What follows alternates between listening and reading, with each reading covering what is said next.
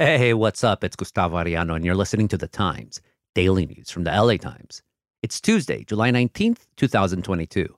Today, I'll be passing on the mic to my LA Times colleague, Christina House. She's one of many amazing photographers that we have on staff, but today she brings us into the life of Mackenzie Trahan. She's a young woman in Hollywood who struggled with balancing motherhood and homelessness.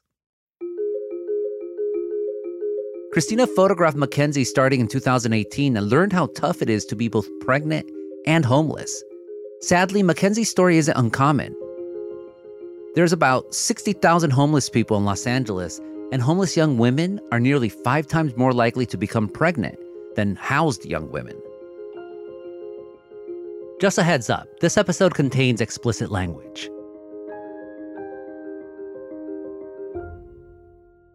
I was taking prenatals. Uh, I'm homeless. Okay. I was taking prenatals and I ended up getting everything I had taken, and the prenatals that I had got taken. Oh. So right now I don't have any prenatals, which is which is something I was hoping I could take care of today.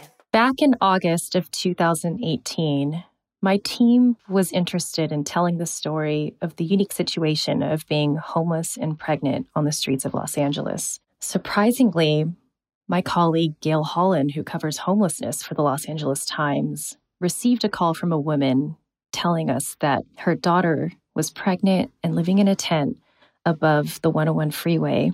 And while she was away at court earlier that day, a Caltrans crew came through and swept through her encampment, and she lost everything. Quickly, my colleague Claire Collins, a videographer, and I drove out to a Denny's on Sunset Boulevard in Hollywood. In the parking lot in the back, we climbed through a chain link fence and walked along a dirt steep embankment above the 101. No, you gotta wait for this. Stay the fuck away from me, man. It was August, it was dusk, and that's where we found Mackenzie Trahan. You know, my mom always said the person she was scared of me turning into was like a drug addict who left and got tatted up and was on drugs and had babies early, and I became that exact person. She was young, 22 years old. She was tall and lanky, with blonde hair and high cheekbones, and she was six months pregnant. Mackenzie was up against many barriers. The first one was looking for housing for her and her unborn child. She knew that she had the best odds of keeping her child if she had a roof over her head. Another barrier was being able to be seen by a doctor. I haven't seen the doctor because of this whole primary caregiver thing with Medi-Cal. I don't even know what I'm having. I'm, I'm due in November. She found the medical insurance system difficult to navigate, and the clinic was very far from where she was living at the moment. When I tried to make my appointment, they denied me and told me I had to come here, and this is far from, from where I'm at. Plus, she wasn't able to find a job easily. As a convicted felon, for many employers, it's a deal breaker. And then there's also the stigma of homelessness. Those are just a few barriers that Mackenzie had to overcome. Mackenzie's mom, Kat, grew up in rural Louisiana Cajun country. I remember a few things from my childhood, but really not much. She was taken from her birth mother and placed in foster care. I remember being in the white social services car in this back seat and looking up and seeing my mother and grandmother on the courthouse steps just sobbing as they were driving me off. But I was five and a half years old when I went into foster care. And Kat, as an adult, struggled herself with poverty. She also lost two children to foster care, including Mackenzie. She was a good mom. Like, I'm not saying she was a good mom, but she just had her own issues, you know? And then, like, I, I wasn't the greatest kid. So, as you can see, intergenerational trauma has been passed down to the next generation. They spent some time in Florida and they have fond memories. They're camping and swimming with manatees and fishing. But Mackenzie and Kat were living in Louisiana, and after Hurricane Katrina, they headed west. I grew up with my mom traveling, I guess you could say, since I was six. It's been more of like a homeless runaround, like from state to state. They lived in Arizona and Nevada, and at age 11, Mackenzie ran away and started using drugs, and she landed in juvenile hall. Excuse my language for saying, but I'm typical fuck up, I guess. I ran away from home at 11 and started to do drugs and was in and out of juvenile hall. And a year later, Kat decided to move her and Mackenzie out to California where they can get a fresh start.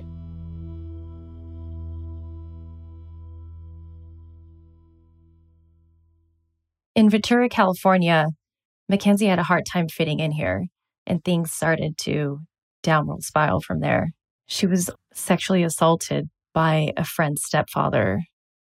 Things weren't going out the way that Kat had hoped them to. They were fighting a lot. I just don't think that she knew how to be there for me the way I needed. Like I always say now, like you can't help a person the way you find fit. You have to help a person like the way that they need, you know? Mackenzie ended up in a psychiatric facility and later a group home bouncing from foster home to foster home, and ultimately ended up in a home for troubled girls in La Verne, California. From there, she ran away, jumped on a bus, and landed on the streets of Hollywood. She was 13. She was not housed. She didn't have a plan or where she would stay. When Mackenzie ran away from these group homes, it was impossible for Kat to know where she was. Just like any mother, she panicked. I'm kind of stubborn. I was searching for my daughter. I found my daughter. My daughter's back out here. I'm trying to look for. I'm looking for her again. You know, like all those years of bringing her home and stuff, and, and dealing with CPS cases and juvenile hall, and and where is my child? Is she safe every night? You know, that will make a person crazy. I was crazy. When Mackenzie landed on the streets of Hollywood, she befriended other kids who were on the streets for many of the same reasons as she was. They came from similar backgrounds. They were also in and out of foster care. Together, they formed their own families and street crews. Their crew went by the name Dedicated Soldiers. The fucking aspect of having a family, no matter like blood or not, shape, size, color, it doesn't matter, you know? Like that's the whole point. We don't have to be blood. Life on the street also led her to start to sell drugs to support her own habits. And one man that she sold dope to actually kidnapped her and handcuffed her to a toilet in a hotel bathroom. That was my first ever experience of shooting up. I got forced to shoot up heroin, coke, and speed. They tried to put me on the streets, and that never worked. That's why I got beat up. I ain't never been a prostitute in my life and never will be. Her kidnapper one day brought her to a Jack in the Box in Hollywood on Sunset Boulevard. And unbeknownst to him, that was a kick it spot for her friends, her crew. And my friends seen me with him and they fucking got me away from him and beat the fuck out of him. And I got went to jail three days later, but whatever. I see just the the roughness of the day in and day out drama and watching your back and I understand how forming community can protect you. I feel like my whole life has just been written for me. Like I'm just supposed to be stuck here. Like I'm not supposed to get any further.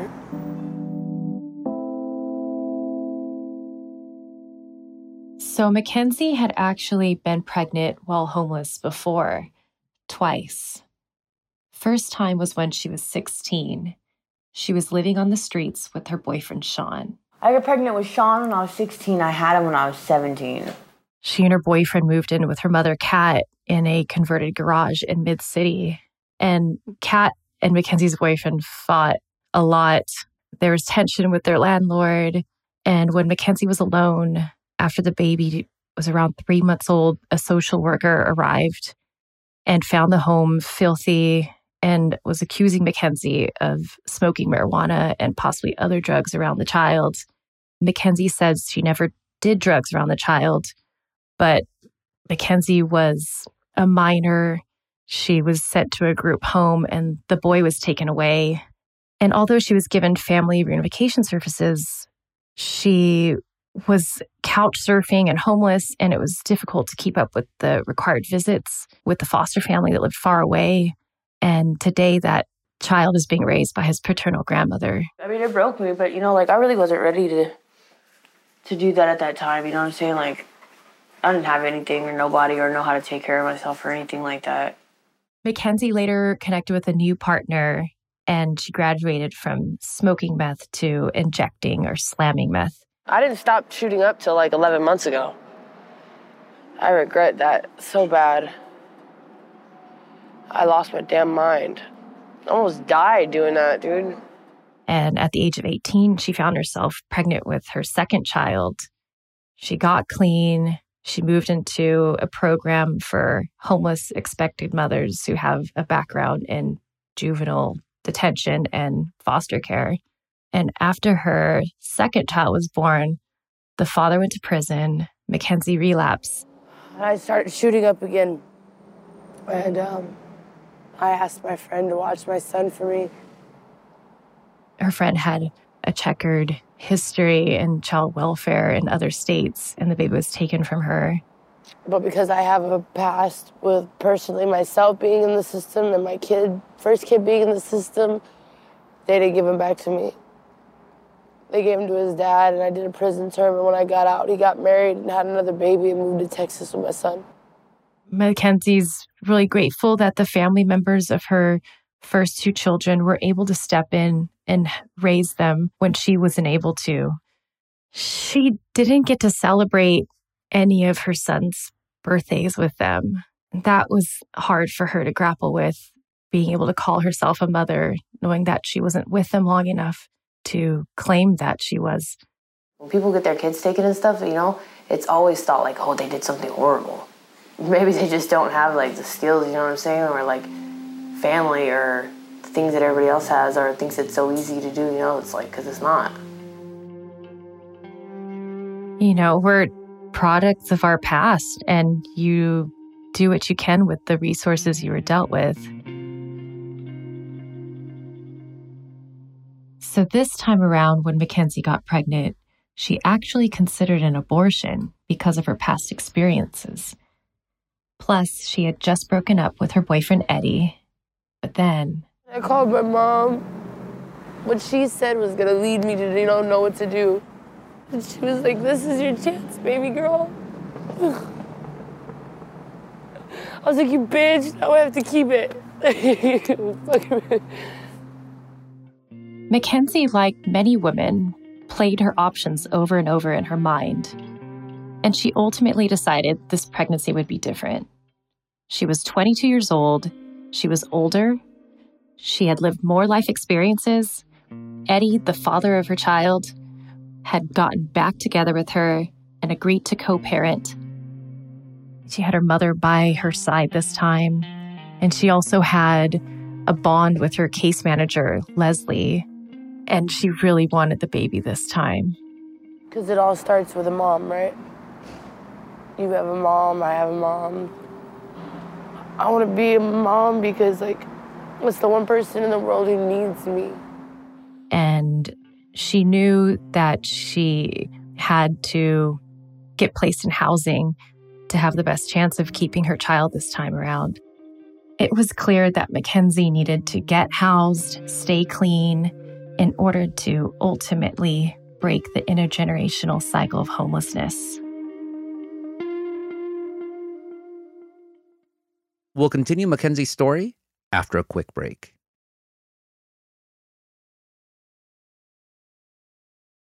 So I was with Mackenzie when she had her first ultrasound. The lips and the nose are right in here. And from here's the bottom. Do you want to know gender? I think you should probably wait for the surprise. No, no, no. Tell me. So right here is the gender. That's a girl. When the doctor delivered the news to her that she was having a baby girl, she FaceTimed her mom immediately and told her the news. It's a girl. Okay, I just wanted to call you and tell you that, Mom. We said magnify the picture so you can see what your blind is. We left the doctor's office. She was giddy, jumping, very excited for the baby's arrival. So, days before Mackenzie delivered her child via cesarean section. She was placed in to a transitional housing apartment for women ages 18 to 24 who are either expecting or have children under the age of five. Yeah, well, I move into my place tomorrow. Wow, that's exciting. What place? Uh, Path, uh, transitional living, a studio apartment. That's great. She was brought up to her apartment for the first time to check it out. They had a bassinet and clothing, a playpen, and all the necessities that she would need for her child. And she was extremely emotional and grateful to the program for helping equip her with all the necessities because the baby was coming days later. It's good, and then there's the, things about like there's no elevator, there's stairs, and then there's nobody gonna be able to come and help me. So Mackenzie would have to lift the stroller and child up two flights of steps while recovering from her C section. What she had to leave behind to be housed was quite emotional for her, too. Her friends, many of them were still living on the streets. She had to leave behind her dog because the studio apartment would not allow for pets or visitors. A new mom needs her mother's support. I can't stay with her because of the rules of her program. So her mother couldn't come up and help her. The baby's father couldn't come up and help her. A few friends helped her pack up her tent and load up her case manager, Leslie's car, the day she moved to her new apartment. They stood around the car and said their goodbyes, and it was emotional for Mackenzie. I saw her shed a few tears, and she had to kiss her her dog goodbye as well. I try my hardest to stay away from the people who I considered at one point friends or family, who are not on the same path as me. Like they're still getting high, stealing, fighting, etc. I'd rather lose all those people than to lose myself and my daughter, you know? Mackenzie had a lot of mixed emotions at this point because in the days leading up to the birth, she moved into a new apartment. But moving into that new apartment also meant that she'd have to leave her friends and family on the street. So she had to prepare herself to be a mom all on her own.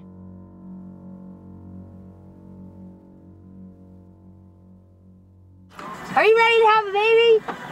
No. you don't answer your phone. Yeah, I called you seven times. No, you didn't. Good morning. Yes, I did. You want to see? We're having a baby today. So look at. I'm so nervous. The birth of Mackenzie's daughter was on a fall afternoon.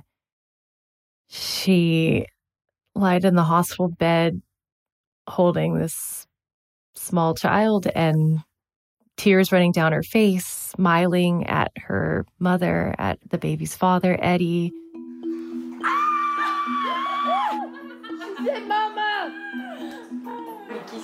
While Mackenzie was still in the hospital, a social worker showed up in her hospital room.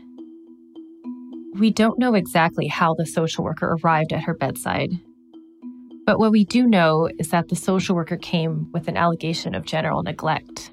I just didn't expect him to come to the hospital. She's two days old, and there's about 13 people taking care of me right now. I'm in a hospital, so there's nothing wrong. And then no, nothing's happening. She's not going anywhere, and ever. A neglect charge is brought when a parent does not physically abuse a child, but fails to provide adequate food, shelter, and supervision. These charges actually account for most removals to foster care, including nearly 90% of the cases in Los Angeles County over the last five years. They're trying to find a reason to take my daughter. They, that's just what they do. The allegations weren't enough to take the baby, and Mackenzie was allowed to go home with her daughter. When Mackenzie is back at Path with her daughter, she goes downstairs to meet with Eddie, and they walk down Washington Boulevard like a happy family, just still gleaming from the magical cloud of a newborn child in your life. But soon, the reality of the hard work it takes to raise a newborn starts to set in. Her mother couldn't be there. The baby's father, Eddie, couldn't be there. And her waking up in the middle of the night, she mentioned that she wishes she could just push on Eddie and say, It's your turn. You're getting up with the baby this time. I'm lonely, believe that. Like I end up you end up finding that you're lonely sometimes, but it's worth it though, you know what I'm saying? Her days were filled with appointments. I have Step Up, which has substance abuse, mental health, education specialist. I see an employment specialist downstairs. I see my caseworker here downstairs, and this is all once a week. Mackenzie and Eddie even volunteered to be drug tested. The point behind it is to show that I have no reason to be scared and that I, I would like it to be seen that I voluntarily want them to know that I'm not on drugs. Like I have nothing to hide type of thing. Mackenzie was terrified that she would lose another baby, so she was doing everything she could to keep that from happening. Mackenzie was seeing a drug counselor once a week, meeting with him. And both her and Eddie's results came back clean. But Mackenzie was not enrolled in any sort of comprehensive drug treatment program. And she had a lot on her plate at the moment. Dude, I'm still looking for a job. I'm tired. The staff at PATH strongly encouraged women to find work. PATH's federal grant was contingent on increasing women's incomes. Mackenzie also really wanted a job, so she started going to a job training program at a technical college where she reads a hopes and dreams speech. I hope I can teach my daughter and my other two children that anything is possible no matter what you come from. As long as you speak life into your goals and know that no matter what barriers you have or what barriers you think you may have, you can do anything.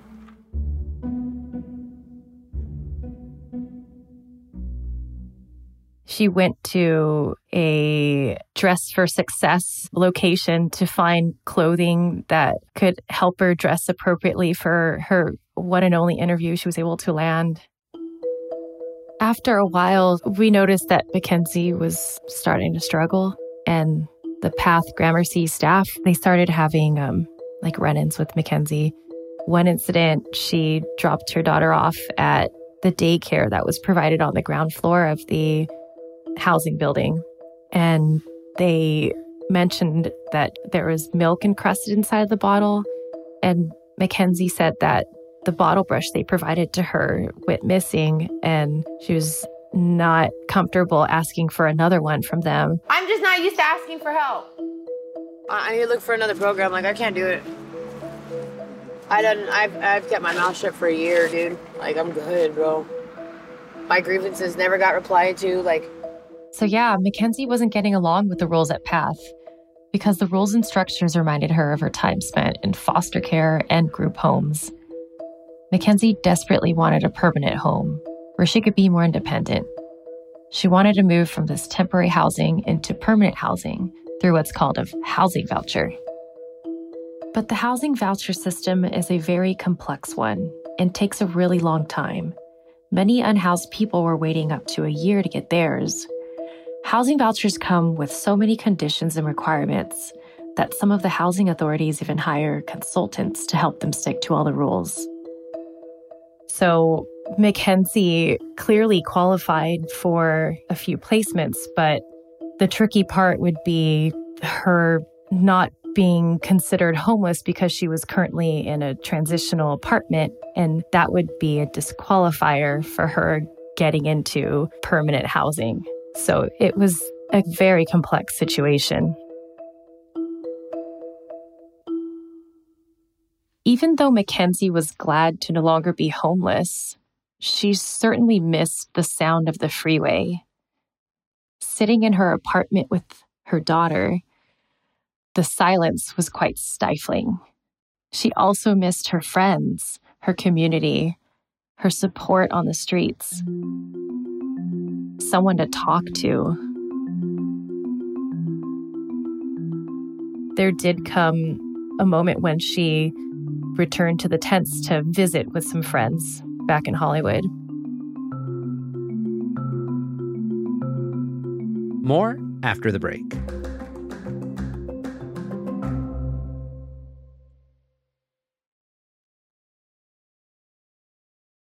Mackenzie's baby was nearly one when Mackenzie and her friend were on their way to buy a car and they were pulled over by sheriff's deputies. Sheriff's deputies found a meth pipe and a loaded gun in the vehicle. Her friend later pleaded guilty to the gun charge, and Mackenzie was arrested on suspicion of felony drug possession. That same month, a confidential call came into the Child Protection Hotline, alleging that Mackenzie was neglecting her child. The caller said a room check at Path Gramercy had found her apartment in a nasty state with dirty dishes, cigarette butts, and spoiled food strewn about. An emergency response worker later wrote in a protective custody application to the dependency court that Mackenzie had missed drug testing appointments. They're gonna take everything from me, bro. Like, dude, I did everything they asked me to do, man. She fucked up my housing voucher. She waited three weeks to tell me, dude. So I was frustrated, so I stopped answering the phone, and then they took my daughter because of shit.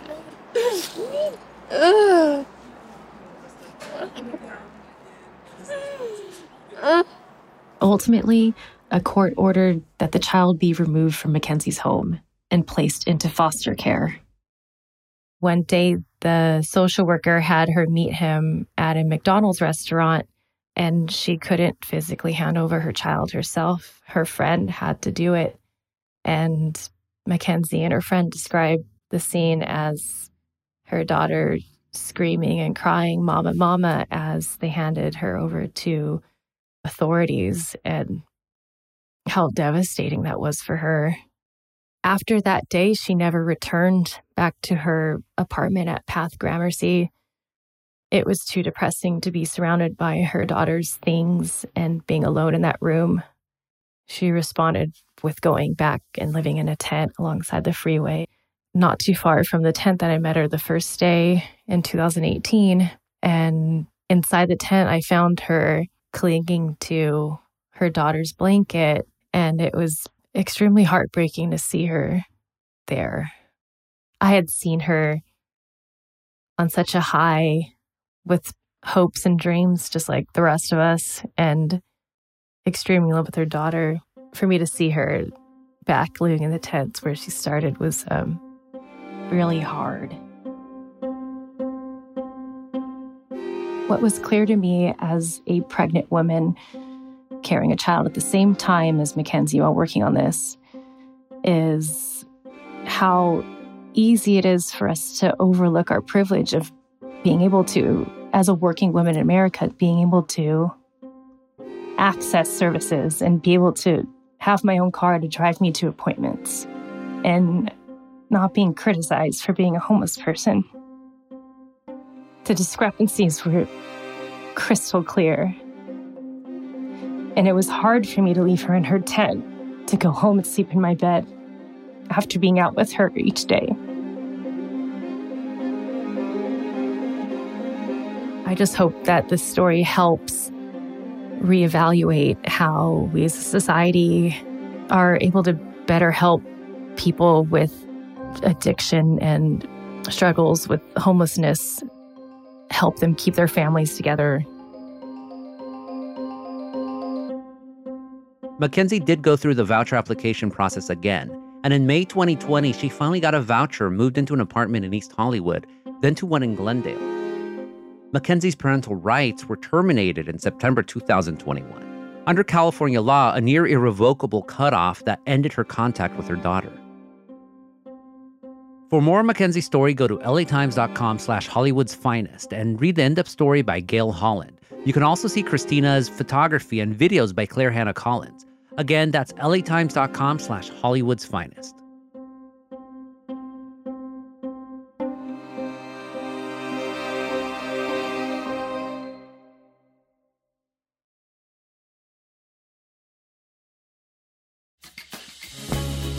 And that's it for this episode of The Times, daily news from the LA Times. Surya Hendry, David Toledo, and Ashley Brown were the jefes on this episode, and Mark Nieto mixed and mastered.